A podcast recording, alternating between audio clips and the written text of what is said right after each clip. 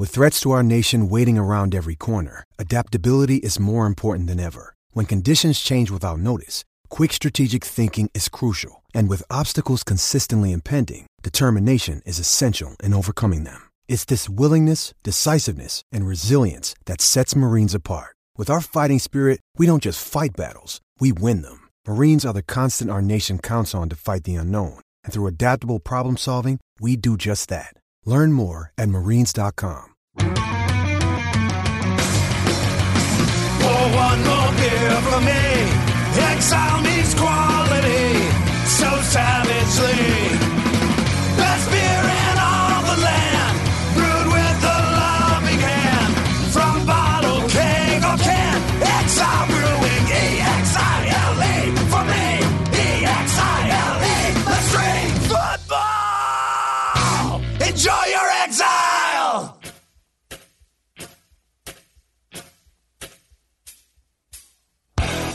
HN Podcast, I'm John Miller along with Steve Day. Steve, let's dip into some Iowa basketball, recording this on Monday, the 28th day of January, the day after Iowa lost at Minnesota, and Iowa trailed by 16 mid to late in that game in the second half. They came back and were down just 4 points when Tyler Cook decided he wanted to dribble the ball all the way up the court and was turned over at that point in time, and Minnesota was able to hold on. And really, you know, about 15, 16 minutes left to go in the game with Iowa down 9 or 10. Fran McCaffrey had seen enough of the defense of the starting line and took all four of the starters out, replaced them with Connor McCaffrey, Riley Till, Ryan Creener, Maisie Daly, and I maybe Nicholas Bear. I think that was the five that played for the next 5 minutes, which, you know, is roughly 25% of a half. They didn't necessarily give up a ton. The score didn't widen out, but that is not a team that's going to put a ton of points on the board. I basically tweeted, is this the we give up lineup? To which Riley Till's sister, Claire Till, did not really care for that. Also, right, George Kittle's fiance, they didn't care for that one, so she let me know. That wasn't a commentary on the players. It was a commentary on the coach putting a group of players on the floor can't score. I know those guys can get and make their own shot off. So I don't know, man. It was. I get coaches try to send messages, and one game in a 20-game schedule, when you still have 10 left, isn't going to likely make or break you. That defensive effort, if you want to call it an effort, was pretty horrible. So what did you think after watching that? Well, the Minnesota game, you had to know you were in trouble when you shot 60% and a half, including 6 of 9 from three, and you're down by 9. I think Minnesota had 3 guys that get 20 points or 2, and then maybe one got 19. That's probably against quality opposition, the best offensive game Minnesota's played all year. What I did like is, unlike against Michigan State, now it's a different caliber of opponent, of course, but you're also on the road, so that balances it out somewhat. What I did like is you took Minnesota's best punch and came back and punched back and really had the momentum in the game late until that hero ball turnover by Tyler Cook. So that's good. Also good is, heading into this year, if we would have gone into, we're talking about going into February now, and if we would have said going into February, Iowa would be top 30 in KenPom and also the net rankings, spent most of the year in the AP top 25, we would have said, great, right? We would have said that. Yeah. Okay? So there's that. This is why I've got our Iowa fans arguing with each other within the Bigger Ten Twitter feed. Because if you're looking at a broader view of the season, then you have the perspective that I just articulated. If you're looking at the broader view of the program, then you're asking yourself, yes, we are really improved defensively, but we're 127th in the nation in defense. Just to put that in perspective, in this league, Illinois is the next worst defense at 72. So, yes, Iowa is dramatically improved defensively from where they were a year ago, but this is, it's not even close. This is the worst defensive team in the Big Ten, and there is no close second.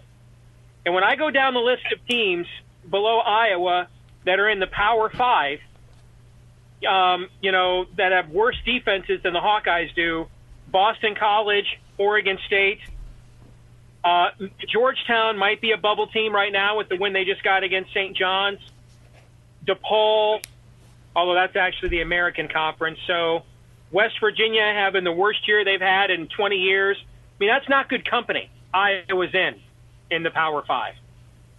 So I think a lot of this comes down to, what are your overall expectations for the program? Are you seeing it as this season as a broader view?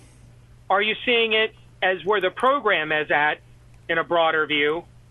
Because I don't think they're really a contender to win a championship playing basketball like this. But I can see the argument that, and this is probably better coming from you than me, because I don't want it, I really don't want it to sound patronizing, but I can see the argument of, we're Iowa, we haven't won a Big Ten title since 1979. We play an entertaining brand of basketball. On any given night, you know, we can post some big wins. We're ranked in the top 25. Kind of know your role a little bit. But I'm always hesitant to tell fans, like, you know, Iowa State is 12th right now in the net rankings. Iowa beat them. And I know Iowa State had several guys that were out. But I listened to Jeff Goodman, formerly of ESPN, now of Stadium Sports today, on a national show. And when they asked him for teams that are off, you know, outside of the Big Seven, Michigan State, Michigan, Duke, Kentucky, Virginia, Tennessee and Gonzaga, who was another team that he thought could win 6 in a row, he threw out their Iowa State. Now, I have no idea. If I'm an Iowa fan, I'm wondering, I have no idea how Iowa State can be that good and we can't be. So I don't know that there's a definitive answer, and I can see why it is the cause for so much division in your fan base. And then I think the fact that there's a bit of an identity/vision crisis is amplified by the personality of the coach along the lines of what you just articulated. Because it's irascible. It's incendiary. It's not likable. It's not a rallying to persona. It's one thing if you're going to put up Dr. Tom-like seasons, and then it's another thing, though, if you're going to do it with a Bobby Knight Jr. act. You know, and so that's where a lot of fans then start saying, you know, if we're going to act like douchebags, then we should probably win more. You know, so I'm kind of just a reflection of the conversation happening in the Bigger Ten Twitter feed right now. That you're certainly more qualified to pronounce the verdict upon than I am. I'm looking at this as a interested observer, but not emotionally invested. But I'm intellectually fascinated to see the varying arguments that are kind of playing out right now. Well, I think at a time like this, actually, it's better to be at an arm's length and not emotionally connected, because emotional connections tend to cloud the waters. Because as you were talking, I went and looked at Iowa's schedule, what they had to start the Big Ten season. Home against Wisconsin, at Michigan State. At best, I was thinking 1-1, at best. At Purdue, felt that was a loss. Home against Nebraska, and coming into this season, both of us thought Nebraska was a team that could win the Big Ten championship because of the They're makeup. Still in the top 25 in KenPom, Nebraska is. Yeah, and that's with a bunch of bad losses. Then at Northwestern, thought that was a win. Home against Ohio State, at Penn State, and home against Illinois, I felt 2-1 at best. Home against Michigan State, felt that was a loss, and at Minnesota, felt that was a loss. That's 5-5. And that's exactly what they are, is 5-5. And they're 5-5, playing better defense than a year ago, as you articulated, but certainly not great, as you also articulated. And 30th in the KenPom. You're talking about a 7-8 seed right now. And in most, you know, bracketography or bracketologies I look at right now have Iowa about in that range. So, yes, I do think everyone would have signed up for that. Not to mention Iowa went 4-14 last year in Big Ten play. They are 5-5. They were 5-3. They started out 16-3. That is the second time in the Fran McCaffrey era that they've had in their first 19 games winning 16. That's the fourth time it's happened in 30 years. And all of this, as I'm talking, makes me want to ask myself, dude, what the hell is your problem? What are you getting so irritated by? As I was watching them play Minnesota, I think you also hit on another point that maybe I hadn't given enough conscious consideration to. I like Fran McCaffrey. The Fran McCaffrey interacting with him, Fran McCaffrey in press conferences that are not game press conferences, the Fran McCaffrey that I remember after last year's season, we were waiting for 3, 4, 5 guys to leave the program. Nope. The only person to leave the program left to go to Drake so that he could play. Only one. Cordell Pemsel didn't leave. Tyler Cook came back. Ryan Creener didn't leave. Maisie Daly didn't leave. A number of people that were rumored to maybe be leaving, they didn't. They all came back. So it clearly tells me that they're engaged and plugged in with their coach. But, as you put, when Fran McCaffrey is acting, he was begging for a technical against Minnesota. His tantrums, his frantrums, whatever you want to call it, it gets embarrassing at points. And I also know that some people will say, well, wait a second. Kirk Ferentz is too stoic. Fran McCaffrey is the opposite. I get it. I've never had a problem with Kirk's demeanor. And Fran's demeanor, I think it's wearing me out a little bit. Doesn't mean that I think he's a bad coach. I think he's a really good identifier of diamond in the rough talent. But it's grating a little bit. I think it grates on you. What is this, year 9 for Fran? Mm-hmm. So Dr. Tom started in 87. He left in 99. So what's that, 12 years? 13 years. Okay. How many years? 13. So I think it's actually pretty commiserate when you look at today's social media age. I mean, I was writing a feature on the first full-time sports talk radio station in Iowa for the Des Moines Register, spending a day at Prairie Meadows with Marty Terrell and Ken Miller in 1998, okay? So today's social media environment, it's like dog years. You're basically, it's 1.5 to 2 years for every year before this environment, because everything is intensified and amplified. So it's essentially the same length of time as the Dr. Tom era, given today's media environment. But here's the difference. Nothing significant has been accomplished. Iowa's not been ranked number 1 in the country. Iowa's not been to the Elite 8. Iowa's not been to a Sweet 16. I mean, nothing significant has been accomplished. Nothing. And so, in a way, it's everything about the Dr. Tom era that you liked and none of the stuff that you did. You're not following B.J. Armstrong into the NBA. It's just – so it's just kind of meh.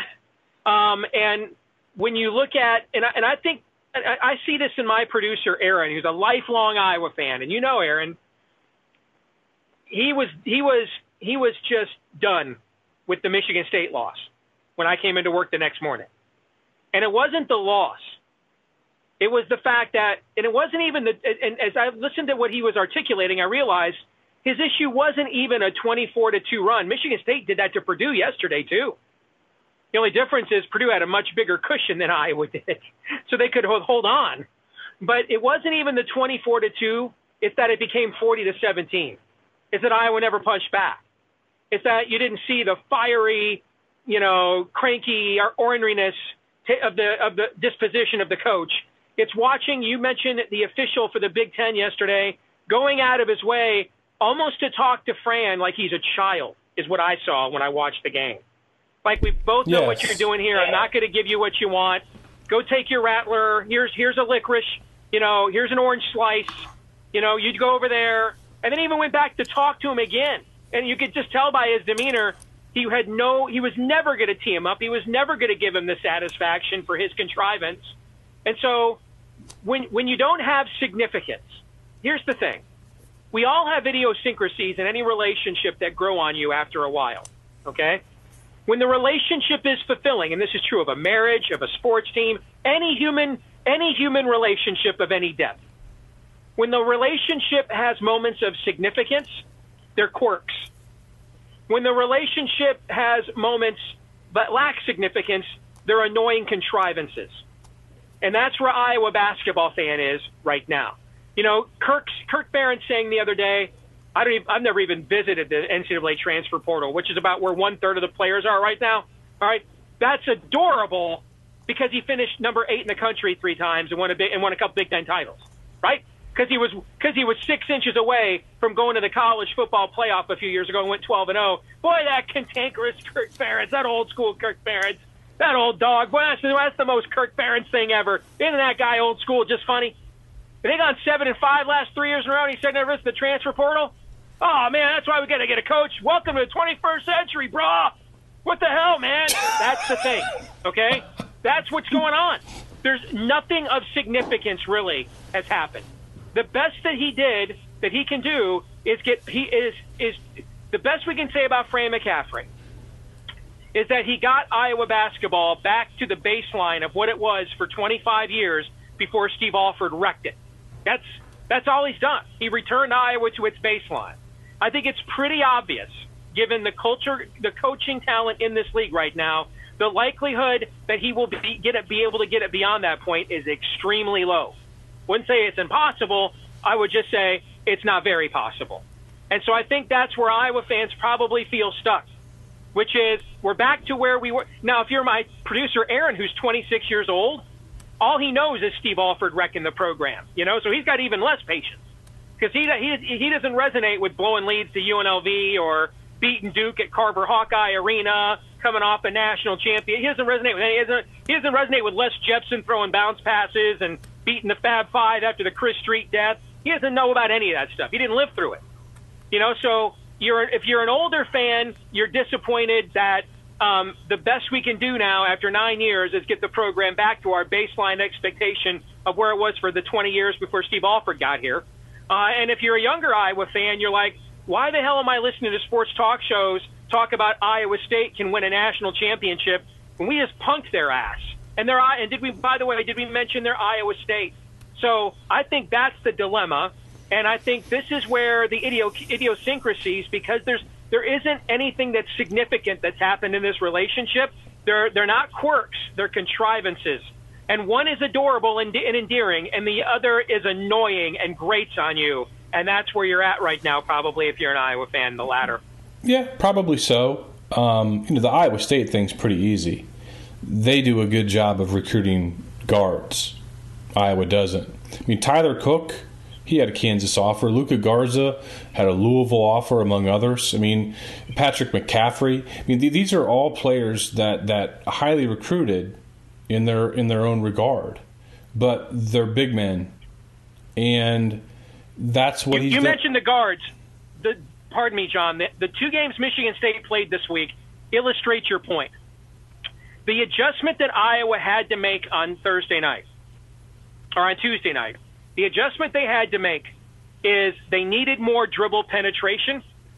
They were putting too much pressure on their bigs. See, the problem you have with Luca Garza, and I made the comparison to Mo Wagner, not just because of his game, but Mo Wagner didn't like playing any defense either.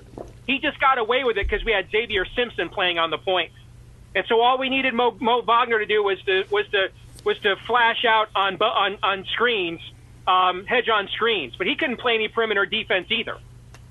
So the problem with Luca Garza is your best interior offensive weapon really can't stop anybody down there. Jordan Murphy can get any shot he wanted. I think Jordan Murphy just dunked again. He got any position he wanted, any shot he wanted.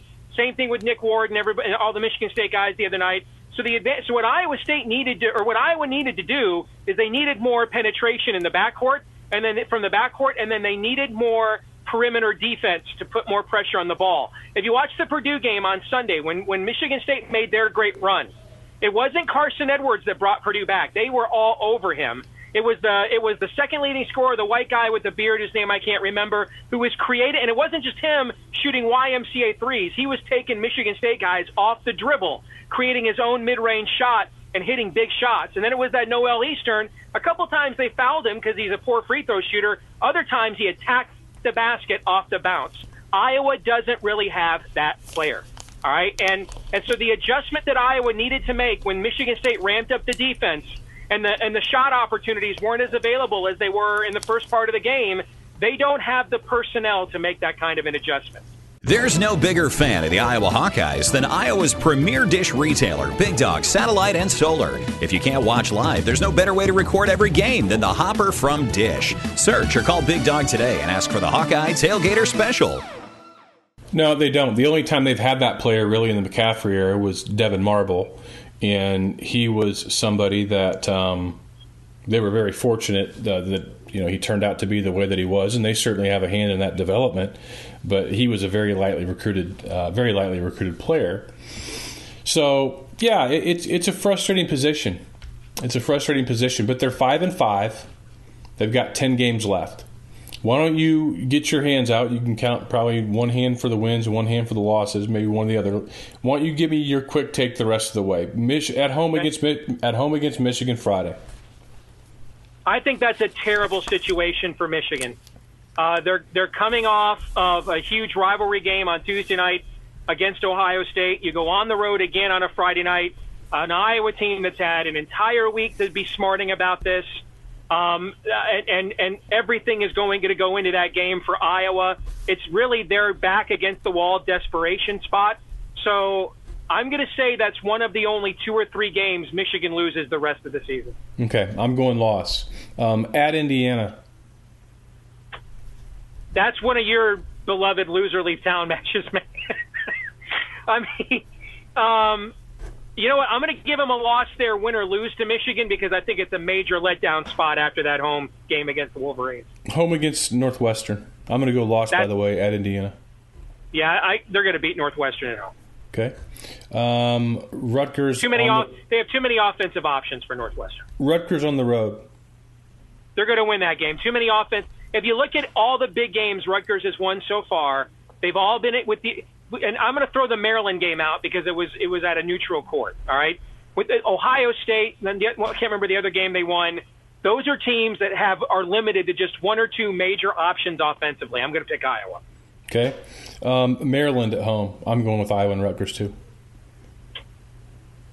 I want to see who Maryland plays before that game. Hang on, there's a click coming up, so everybody chill out. They play at Michigan. And then they come home for Iowa? No, it's at Iowa. All right. If you look this year, every team in the Big Ten this year that has had to play back-to-back road games has lost the second game straight up every time, including Michigan State at home or on the road to Purdue yesterday. So I'll take Iowa. Okay. Home against Indiana, I'm going win. I'll go a win there, yeah. All right. At Ohio State, I'm going to go loss.